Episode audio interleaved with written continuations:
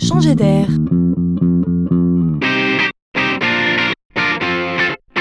C'est la chronique de Laurent Collen.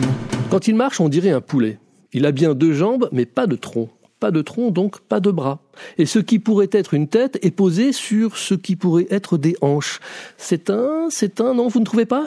Il ressemble à une autruche démontée, à qui on aurait coupé le corps et la tête. Il s'appelle Cassie. Il est tout jeune encore et il est le premier robot bipède.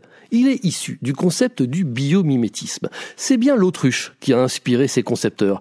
Cassie se tient debout sans jamais perdre son équilibre. Il a la stabilité d'un humain. Du coup, il est tout terrain. Il peut même grimper des escaliers. Le robot sur jambes, plutôt que sur roulette, est un pari. Le pari que son aspect humain va faire chavirer les cœurs. Mais que fera-t-il notre ami Cassie quand il sera grand?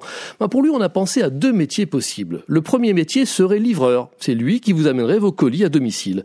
Le second métier serait de faire des missions militaires de sauvetage ou de reconnaissance sur le front. Il pourrait par exemple évoluer sur des terrains minés. Bon, Cassie n'est pas tout à fait prêt encore. Hein. Il reste au concepteur à lui apprendre à se relever si jamais il chutait. Allez Cassie, encore un petit effort, on a hâte de te voir envahir nos vies.